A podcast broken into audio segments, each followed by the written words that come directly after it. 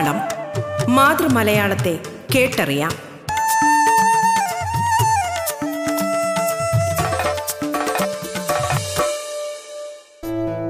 മലയാള ഭാഷയെ ആഴത്തിൽ അറിയാനുള്ള അവസരമൊരുക്കുകയാണ് റേഡിയോ കേരളയുടെ മലയാളം എന്ന ഈ പരിപാടി.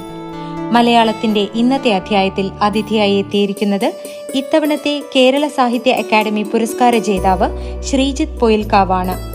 ദ്വയം എന്ന നാടകകൃതിക്കാണ് കേരള സാഹിത്യ അക്കാദമി പുരസ്കാരം ലഭിച്ചത്. രണ്ടായിരത്തി പതിനാലിൽ കേരള സംഗീത നാടക അക്കാദമിയുടെ പ്രവാസി അമച്വർ ദേശീയ നാടക മത്സരത്തിൽ മികച്ച രണ്ടാമത്തെ സംവിധായകനും രണ്ടായിരത്തി പതിനാറിൽ ഇതേ മത്സരത്തിൽ തന്നെ മികച്ച രചനയ്ക്കുമുള്ള പുരസ്കാരവും നേടിയിട്ടുണ്ട്. രണ്ടായിരത്തി പതിനേഴിൽ ഡൽഹി ജനസംസ്കൃതിയുടെ സഫ്ദർ ഹാഷ്മി പുരസ്കാരം രണ്ടായിരത്തി പതിനേഴിൽ തന്നെ അബുദാബി കേരള സോഷ്യൽ സംഘടിപ്പിച്ച ഭരത് മുരളി നാടകോത്സവത്തിൽ അരാജകവാദിയുടെ അപകടമരണം എന്ന നാടകത്തിന് മികച്ച സംവിധായകനുള്ള പുരസ്കാരം നേടി. ഇന്ത്യക്കകത്തും പുറത്തുമായി നൂറോളം നാടകങ്ങൾ സംവിധാനം ചെയ്തിട്ടുണ്ട്. റിലീസാവാനിരിക്കുന്ന രണ്ടായിരത്തി പത്തൊൻപതിൽ മികച്ച കഥയ്ക്കുള്ള സംസ്ഥാന പുരസ്കാരം നേടിയ വഴി ദ സെന്റൻസ് എന്ന ചലച്ചിത്രവും നിരവധി ഡോക്യുമെന്ററികളും സംവിധാനം ചെയ്തിട്ടുണ്ട്. സദാചാര വാർത്തകൾ പുഴുപ്പല്ല എക്കോ സമീറ പറയുന്നത് മറുപിറവി തുടങ്ങി ഇരുപതോളം നാടകങ്ങൾ രചിച്ചിട്ടുണ്ട്. മലയാളത്തിലേക്ക് സ്വാഗതം.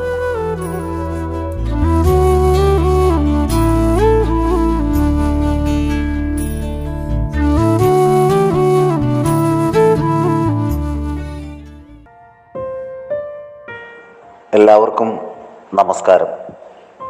സംസാരിക്കുന്നത് ശ്രീജിത്ത് കൊയിൽക്കാവ് എന്ന് പറയുന്ന ഒരു നാടക പ്രവർത്തകനാണ്. കഴിഞ്ഞ വർഷത്തെ അതായത് രണ്ടായിരത്തി ഇരുപതിലെ മികച്ച നാടക രചനയ്ക്കുള്ള പുരസ്കാരം സാഹിത്യ കേരള സാഹിത്യ അക്കാദമിയുടെ പുരസ്കാരം ഞാൻ രചിച്ച ദ്വയം എന്ന നാടകത്തിനായിരുന്നു. ആ നാടകത്തെക്കുറിച്ച് സംസാരിക്കാനാണ് പ്രിയപ്പെട്ട റേഡിയോ കേരളയുടെ സുഹൃത്തുക്കൾ ആവശ്യപ്പെട്ടിട്ടുള്ളത്. ആ ഒരു നാടകത്തിന്റെ ഒരു ഒരു രചനയും അതിന്റെ രംഗത്ത് അവതരിപ്പിച്ച ആ ഒരു അനുഭവവും ഒക്കെ നിങ്ങളുമായിട്ട് പങ്കുവയ്ക്കാനാണ് ഇപ്പോൾ ഞാൻ ആഗ്രഹിക്കുന്നത്. പ്രധാനമായിട്ടും പോണ്ടിച്ചേരി സെൻട്രൽ യൂണിവേഴ്സിറ്റിയിൽ നാടകത്തിൽ ഗവേഷകനായിരുന്ന സമയത്താണ് പോണ്ടിച്ചേരി കേരള സമാജം എന്ന് പറയുന്ന കേരള സമാജം എന്നെ ഒരു നാടകം സംവിധാനം ചെയ്യാൻ വേണ്ടി ശ്രമിച്ച വിളിച്ചത്. ആ നാടകം സംവിധാനം ചെയ്യാൻ വേണ്ടി ഞാൻ പോണ്ടിച്ചേരി യൂണിവേഴ്സിറ്റിയിൽ പി എച്ച് ഡി ഗവേഷകനായിരുന്ന സമയത്താണ് അവർ വിളിക്കുന്നത്. രണ്ടായിരത്തി പതിനഞ്ചിലോ രണ്ടായിരത്തി പതിനാലിലോ ആണെന്ന് ഞാൻ വിചാരിക്കുന്നത്. അന്ന് പൗലോ കൊലൂടെ ഒരു ഒരു നോവലിനെ ബേസ് ചെയ്തുകൊണ്ട് സെമീർ പറയുന്നത് എന്ന് പറയുന്ന ഒരു നാടകം കേരള സംഗീത നാടക അക്കാദമി ആ കാലഘട്ടങ്ങളിൽ നടത്തിക്കൊണ്ടിരുന്ന ഒരു അമേച്വർ നാടക മത്സരമുണ്ട്. പ്രവാസി അമേച്വർ നാടക മത്സരം എന്ന് പറഞ്ഞിട്ട് പ്രവാസികൾക്കും ഇന്ത്യയ്ക്ക് പുറത്തുള്ള പ്രവാസികൾക്കും അതേപോലെ തന്നെ ഇന്ത്യക്കകത്ത് അതായത് കേരളത്തിന് പുറത്തുള്ള മലയാള നാടക പ്രവർത്തകർക്കും ആ, മത്സരത്തിൽ പങ്കെടുക്കാമായിരുന്നു. അപ്പോൾ പോണ്ടിച്ചേരി കേരള സമാജവും ഈ മത്സരത്തിൽ പങ്കെടുക്കുന്നുണ്ടായിരുന്നു. അപ്പോൾ അവർക്ക് വേണ്ടി രണ്ടായിരത്തി പതിനാലിലൊരു നാടകം ഞാൻ എഴുതി സംവിധാനം ചെയ്ത് കൊടുക്കുകയും ആ നാടകത്തിന് ചില അവാർഡുകളൊക്കെ ലഭിക്കുകയും എന്നെ മികച്ച സംവിധായകനുള്ള അവാർഡിലേക്ക് മികച്ച രണ്ടാമത്തെ സംവിധായകനുള്ള അവാർഡൊക്കെ കിട്ടുകയും ചെയ്യുകയുണ്ടായിട്ടുണ്ട്.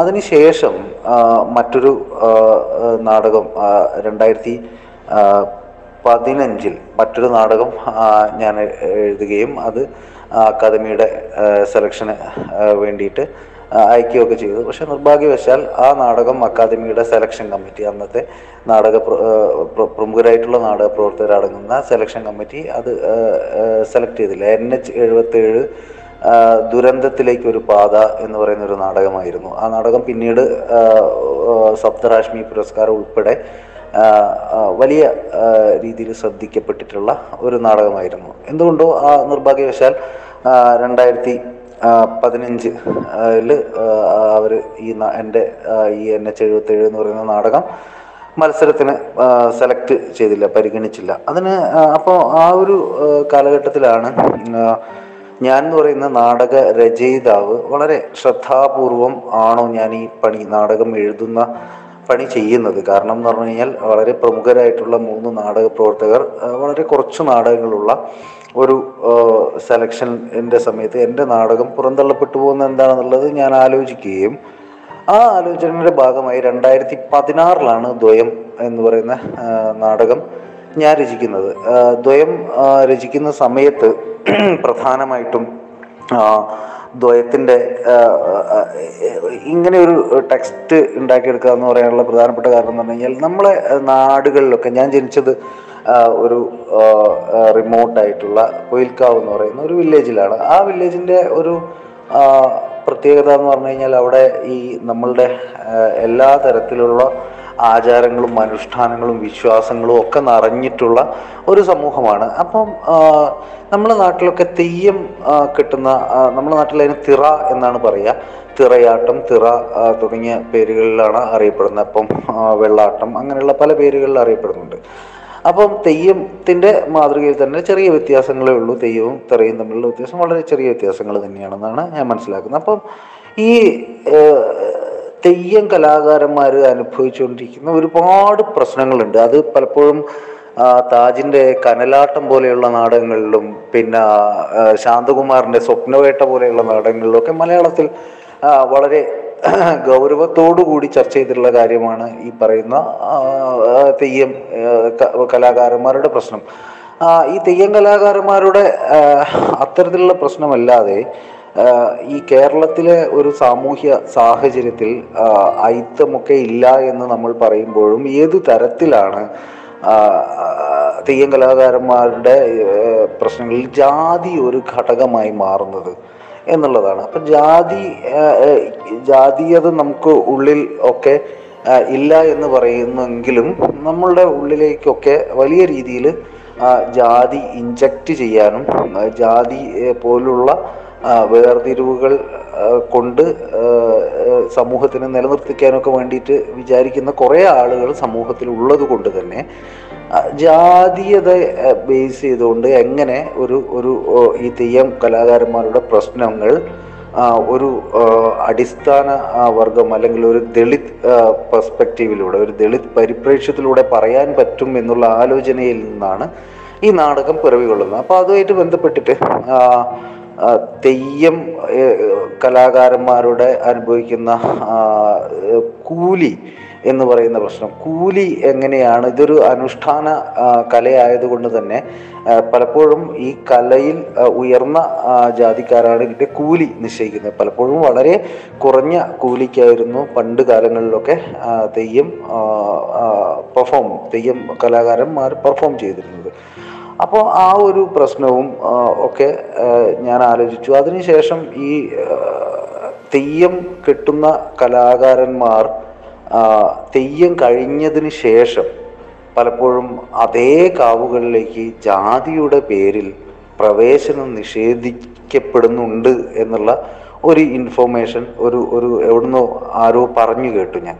അപ്പോൾ അത് സത്യമാണോ എന്ന് അന്വേഷിച്ചു. അപ്പോൾ സംഭവം സത്യമാണെന്നുള്ളത് മനസ്സിലാക്കുകയും അത് മനസ്സിലാക്കിയതിന് ശേഷം ഈ തെയ്യം കലാകാരന്മാരെ തെയ്യം കഴിഞ്ഞതിന് ഒരു ദിവസം തെയ്യം കഴിഞ്ഞ് വീട്ടിലെത്തിയതിനു ശേഷം എന്തെങ്കിലും ഒരു സംഭവം അമ്പലത്തിനുള്ളിൽ അതായത് കാവുകൾക്കുള്ളിൽ മറന്നു വെച്ചു പോയാൽ എന്തു സംഭവിക്കും? ഈ പറയുന്ന ഉയർന്ന ജാതിക്കാരായിട്ടുള്ള ആളുകൾ ഏതെങ്കിലും രീതിയിൽ ഇതിനെ തടയുമോ എന്ന ചിന്തയിൽ നിന്നാണ് ടെക്സ്റ്റിലേക്ക് എത്തുന്നത്. ഞങ്ങളുടെ നാട്ടിൽ തന്നെ ഉണ്ടായിരുന്ന വളരെ പ്രശസ്തരായിട്ടുള്ള രണ്ട് തെയ്യം പെർഫോ തെയ്യം ആർട്ടിസ്റ്റുകൾ എന്ന് പറയാൻ പറ്റുന്നതിനകത്ത് തെയ്യം കപ്പിൾസ് ആണ്. തെയ്യം കെട്ടുന്ന മുന്നൂറ്റ എന്ന് പറയുന്ന കമ്മ്യൂണിറ്റിയിലുള്ള നമ്മുടെ വളരെ അടുത്ത വീട്ടിന്റെ അടുത്തുള്ള ഒരാളായിരുന്നു. ചാന്ത് ചന്തു എന്ന് വിളിക്കുന്ന ചന്തു ആശാനും അതേപോലെ തന്നെ മാധു അമ്മയും. ഇത് എനിക്ക് വളരെ പരിചയമുള്ള രണ്ട് ക്യാരക്ടേഴ്സ് ആയിരുന്നു രണ്ട് കഥാപാത്രങ്ങളായിരുന്നു. ഈ രണ്ട് കഥാപാത്രങ്ങളെ പ്രധാനമായിട്ടുള്ള ഈ പറയുന്ന നാടക ബീജത്തിൽ ഉൾപ്പെടുത്തിക്കൊണ്ടാണ് നാടകത്തിന്റെ മൊത്തത്തിലുള്ള കഥാതന്തുവിനെ വളർത്താൻ വേണ്ടിയിട്ട് ഞാൻ ശ്രമിച്ചത്. പലപ്പോഴും കോഴിക്കോട് ഭാഗത്ത് ഉള്ള ഒരു കാവായിരുന്നു മനസ്സിൽ. പക്ഷേ പെട്ടെന്നാണ് അതിന്റെ കൂട്ടത്തിലേക്ക് ഇങ്ങനെ നെടുബാലി എന്ന് പറയുന്ന രാമായണ കഥയുമായി ബന്ധപ്പെട്ട ഒരു തെയ്യമുണ്ടെന്നും ആ തെയ്യം പിന്നീട് ഞാൻ പോയി കാണുകയും ആ തെയ്യത്തിന്റെ തോറ്റമ്പാട്ടുകളൊക്കെ കളക്ട് ചെയ്യുകയും അത് വായിക്കുകയോ ഒക്കെ ചെയ്തു നോക്കിയ സമയത്താണ് എനിക്ക് മനസ്സിലാകുന്നത് തികച്ചും പാർശ്വവൽക്കരിക്കപ്പെട്ട ഒരു ദൈവമാണ് ഈ ബാലി എന്ന് പറയുന്ന ദൈവം. പലപ്പോഴും ഈ പറയുന്ന ശ്രീരാമനാൽ വധിക്കപ്പെടുക അത് ചതിയിലൂടെയാണെങ്കിലും വധിക്കപ്പെടുന്ന എന്ന് പറയുന്നത് വലിയൊരു പുണ്യപ്രവൃത്തിയായിട്ട് വിശ്വസിച്ച് പോരുന്ന സമൂഹത്തിന്റെ ഇടയിൽ ദൈവത്തിന്റെ കയ്യാൽ മരിക്കപ്പെട്ട വാനരൻ എന്ന് പറയുന്ന ഒരു സങ്കല്പം. ആ ദൈവത്തിന്റെ കയ്യാൽ മരിക്കപ്പെടുക അത് ചതിയിലൂടെ ആണെങ്കിലും ന്യായമല്ലാത്ത രീതിയിലൂടെ ആണെങ്കിലും ഒക്കെ അതൊരു പുണ്യ പ്രവൃത്തിയാണെന്ന് വിശ്വസിക്കുന്ന ഒരു സമൂഹം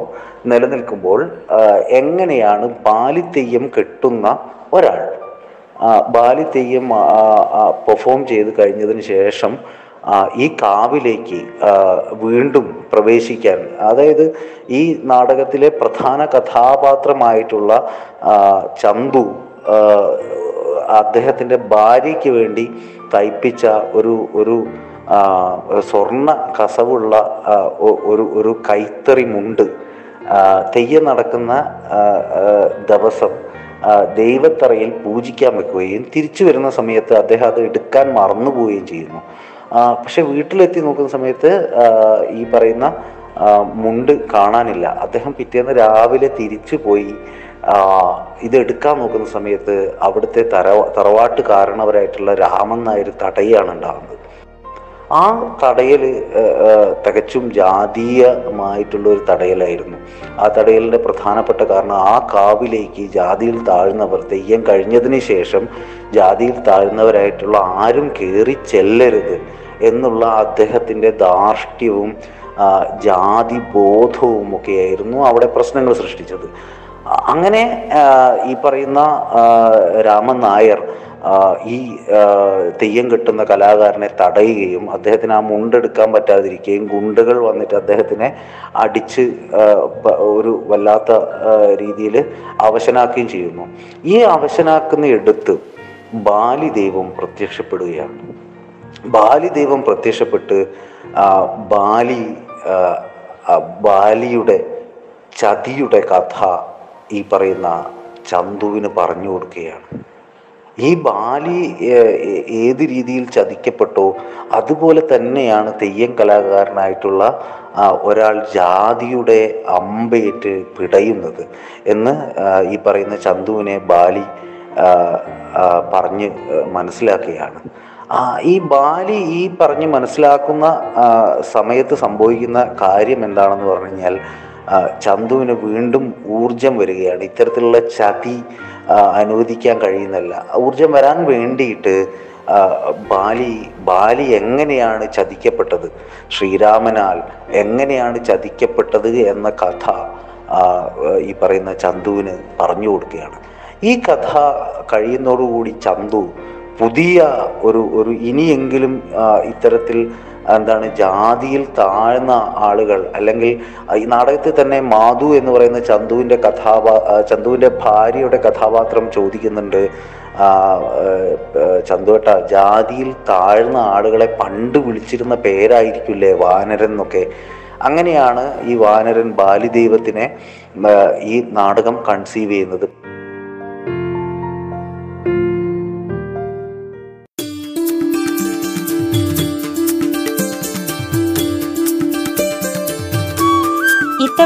കേരള സാഹിത്യ അക്കാദമി പുരസ്കാര ജേതാവ് ശ്രീജിത്ത് പൊയിൽക്കാവ് അതിഥിയായി എത്തിയ മലയാളമാണ് റേഡിയോ കേരളയിൽ ശ്രോതാക്കൾ കേട്ടുകൊണ്ടിരിക്കുന്നത്. മലയാളം ഇടവേളയ്ക്ക് ശേഷം തുടരും.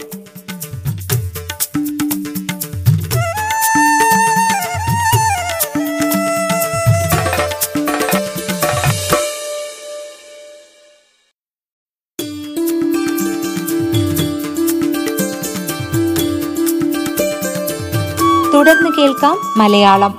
മലയാളത്തിന്റെ ഇന്നത്തെ അധ്യായത്തിൽ അതിഥിയായി എത്തിയിരിക്കുന്നത് ഇത്തവണത്തെ കേരള സാഹിത്യ അക്കാദമി പുരസ്കാര ജേതാവ് ശ്രീജിത്ത് പൊയിൽക്കാവാണ്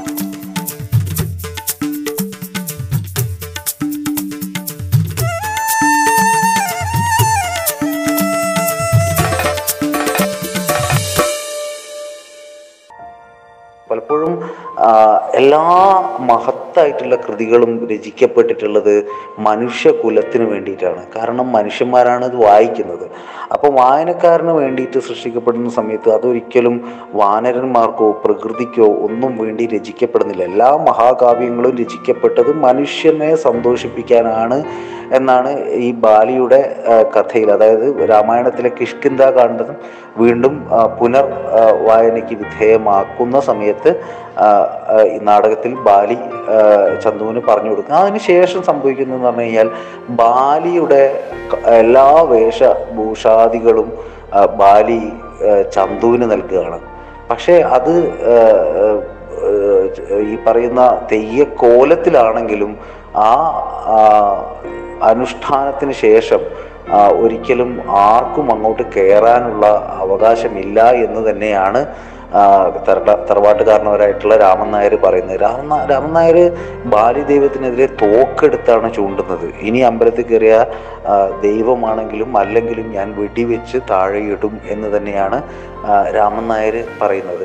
ഈ ഒരു അവസ്ഥയിൽ ഈ പറയുന്ന ബാലി ദൈവത്തിനെ രാമൻ നായർ അദ്ദേഹത്തിന്റെ തോക്ക് കൊണ്ട് വെടിവെച്ച് ഇടുന്നിടത്താണ് ആ, ബാലിയുടെ അവസാനം നടക്കുന്നത്. ഇങ്ങനെ പലപ്പോഴും പ്രതിരോധത്തിന്റെ അല്ലെങ്കിൽ പുതിയ രീതിയിലുള്ള ചിന്തകളെയൊക്കെ വെടിവെച്ച് രാമൻ നായരെ പോലുള്ള ആളുകൾ താഴോട്ട് ഇടുന്നുണ്ട് അല്ലെങ്കിൽ വെടിവെച്ചില്ലായ്മ ചെയ്യുന്നുണ്ട് എന്നതാണ് പലപ്പോഴും നാടകത്തിന്റെ അവസാന ഘട്ടങ്ങളിൽ പറഞ്ഞിട്ടുണ്ടായിരുന്നത്. അതുപോലെ നാടകം പലപ്പോഴും ഈ കാവ്യ രചനയെ പറ്റിയും അതേപോലെ തന്നെ പ്രകൃതി വായനയെ പറ്റിയും ദളിത് ജീവിതങ്ങളെപ്പറ്റിയും ജാതി വ്യവസ്ഥയെപ്പറ്റിയും അതുപോലെ കൂലി ജാതിയും കൂലിയും തമ്മിൽ എങ്ങനെ ബന്ധപ്പെട്ട് കിടക്കുന്നു എന്നുള്ളതിനെ പറ്റിയൊക്കെ ചർച്ച ചെയ്യുന്നുണ്ട് ഉണ്ടായിരുന്നു. അതിനുശേഷം ഈ ദ്വയ എഴുതി കഴിഞ്ഞതിന് ശേഷം അതിന്റെ ആദ്യ അവതരണം ചെന്നൈയിലായിരുന്നു.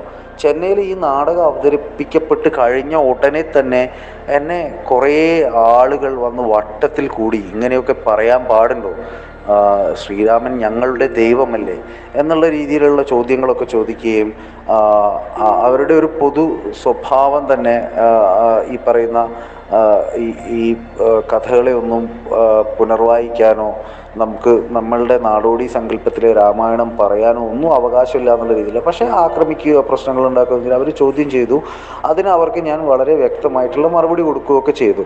ആ വർഷം രണ്ടായിരത്തി പതിനാറിൽ മികച്ച രചനയ്ക്കുള്ള കേരള സംഗീത നാടക അക്കാദമിന്റെ അവാർഡും ഈ നാടകത്തിനായിരുന്നു. അതിനൊപ്പം താര എൻ എസ് എന്ന് പറയുന്ന അഭിനേത്രിക്ക് മികച്ച നടിക്കുള്ള അവാർഡും ഈ നാടകത്തിന് ലൂടെ ലഭിച്ചിട്ടുണ്ടായിരുന്നു. അതിന് ശേഷം കണ്ണൂരുള്ള ശില്പി കലാവേദി അതേപോലെ തന്നെ ജനസംസ്കൃതി തുടങ്ങിയ നാടക സംഘങ്ങൾ ഒക്കെ തന്നെ ഈ നാടകം അരങ്ങിൽ എത്തിച്ചിട്ടുണ്ടായിരുന്നു. എല്ലാ സ്ഥലങ്ങളിലും ഒരു മികച്ച പ്രേക്ഷക പിന്തുണയാണ് ലഭിച്ചിട്ടുണ്ടായിരുന്നത്. നാടകം പലപ്പോഴും ചർച്ച ചെയ്യുന്നത് കറുത്തവരുടെ വിമോചനം എന്ന് പറയുന്നത് വെളുത്തവരുടെ എന്താണ് മന്ത്രങ്ങളിലോ അവരുടെ പൂജകളിലോ അവരുടെ ഉപദേശങ്ങളിലോ ഒന്നുമല്ല. കറുത്തവരുടെ വിമോചനം അവരിൽ തന്നെയാണ്. അവരുടെ എന്താണ് സംസ്കാരത്തിൽ തന്നെയാണ് ഊന്നി നിന്നുകൊണ്ടാണ് അവർ ലോകത്തെ കാണേണ്ടതെന്നും അതിലൂടെ തന്നെയാണ് അവർക്ക് വളർച്ച ഉണ്ടാകുകയെന്നും കാവുകളെയും പിന്നെ അതുപോലെ നമ്മളുടെ നാട്ടിലെ മറ്റ് ചെറിയ ചെറിയ പിന്നെ എന്താണ് മടപ്പുരകളെയും ഒക്കെ വലിയ രീതിയിൽ സവർണ ഹൈന്ദവത ഹൈജാക്ക് ചെയ്യുന്ന ഒരു സമയത്ത് ഇത്തരത്തിലുള്ള ഒരു ഒരു ഒരു ശ്രമം ഒരു നാടക ശ്രമം പലപ്പോഴും അവതരണത്തിന് ശേഷം വലിയ രീതിയിലുള്ള പ്രേക്ഷക പിന്തുണ നേടുന്നു എന്നുള്ളത് വളരെ സന്തോഷമുള്ള കാര്യം തന്നെയാണ്. നാടകം അവസാനിക്കുന്നത് പിന്നെ കറുത്തവരുടെ ദൈവങ്ങൾ ചന്തുവിനും മാധുവിനും ഒപ്പം അവരെ വീട്ടിലേക്ക് പോവുകയാണ്. എന്താണ് ഈ കറുത്തവരുടെ ദൈവങ്ങളെ മുഴുവൻ പൂണൂലിട്ട് വെളുത്തവരാക്കി അവരുടെ സവർണ പൂജയും കാര്യങ്ങളും നൽകുന്നതിനെക്കാട്ടും കൂടുതൽ ഇഷ്ടം ഞങ്ങൾക്ക് നിങ്ങളുടെ വീടുകളിലെ കറുത്തവരുടെ വീടുകളിലെ പോത്തിറച്ചിയും അതുപോലെയുള്ള അവരുടെ നാടൻ പാട്ടുകളുമൊക്കെയാണ് എന്ന് ദൈവങ്ങൾ പ്രഖ്യാപിക്കുകയും ദൈവങ്ങളായ ഗുളികനും ചാമുണ്ടിയും ബാലിയും അതുപോലെ ചാത്തനും ചാത്തനുമൊക്കെ കറുത്തവരുടെ വീടുകളിലേക്ക് അവരുടെ കള്ളും പൂത്തിറച്ചിയും അതുപോലെ നാടൻ പാട്ടും ആഗ്രഹിച്ചുകൊണ്ട് യാത്ര ചെയ്യുന്ന ഒരു ഒരു ദൃശ്യത്തിലാണ് ദ്വയം അവസാനിക്കുന്നത്. ദ്വയത്തിന്റെ ഒരു നാടക അവതരണ പദ്ധതി ന്റെ അപ്പുറം അവതരിപ്പിക്കാനുള്ള കല എന്നുള്ളതിനപ്പുറം പലപ്പോഴും ഒരു പ്രാദേശിക ഭാഷയെ കൃത്യമായിട്ട് അടയാളപ്പെടുത്താനും ഒക്കെ നാടകം ശ്രമിച്ചിട്ടുണ്ടെന്നാണ് ഞാൻ വിചാരിക്കുന്നത്. പ്രാദേശിക ഭാഷ നിലനിൽക്കുന്ന സാമൂഹ്യ വ്യവസ്ഥിതി അതിൽ ഏത് രീതിയിലാണ് കൂലി ജാതി പ്രകൃതി സ്ത്രീ അങ്ങനെ പോകുന്ന പല കാര്യങ്ങളിലും നമ്മൾ വെച്ച് പുലർത്തുന്ന വ്യവസ്ഥാപിതമായിട്ടുള്ള ബോധങ്ങൾക്കപ്പുറം പുതിയത് ആയിട്ടുള്ള ഒരു ഒരു ദൃശ്യ ഘടനയും അതുപോലെ അതിന്റെ ടോട്ടൽ നാടകത്തിന്റെ രംഗ ക്രമീകരണങ്ങളിലൊക്കെ ഇത്തരത്തിലുള്ള ഒരു ഒരു കീഴാള സ്വഭാവം കൃത്യമായിട്ട് അടിച്ചമർത്തപ്പെടുന്നവർക്ക് വേണ്ടി തന്നെ ചിട്ടപ്പെടുത്തിയിട്ടുള്ള ഒരു രചനയാക്കാൻ വേണ്ടി പലപ്പോഴും ശ്രമിച്ചിട്ടുണ്ട്. അത് വളരെ ബോധപൂർവം ശ്രമിച്ചിട്ടുള്ളത് തന്നെയാണ്. അപ്പോൾ ഇത്രയാണ് ദ്വയത്തിന്റെ ഒരു ഒരു പ്രോസസ്സ് ഉണ്ടായിരുന്നത്.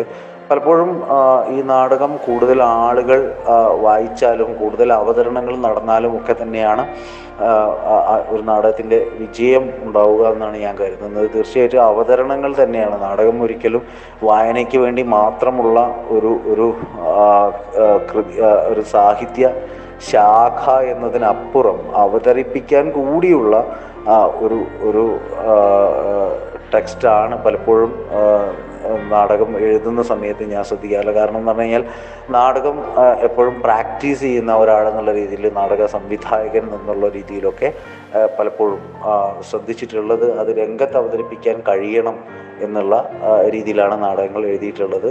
അപ്പോൾ പുതിയ ഒരു നാടകത്തിന്റെ പണിയിലാണ് ഇപ്പോൾ അത് വൈകാതെ എല്ലാവരിലേക്ക് എത്തിക്കാൻ കഴിയും എന്നാണ് പ്രതീക്ഷിക്കുന്നത്. അപ്പോൾ എന്റെ വാക്കുകൾ ശ്രവിച്ച എല്ലാ പ്രിയപ്പെട്ടവർക്കും നന്ദി അറിയിക്കുകയാണ്. Thank you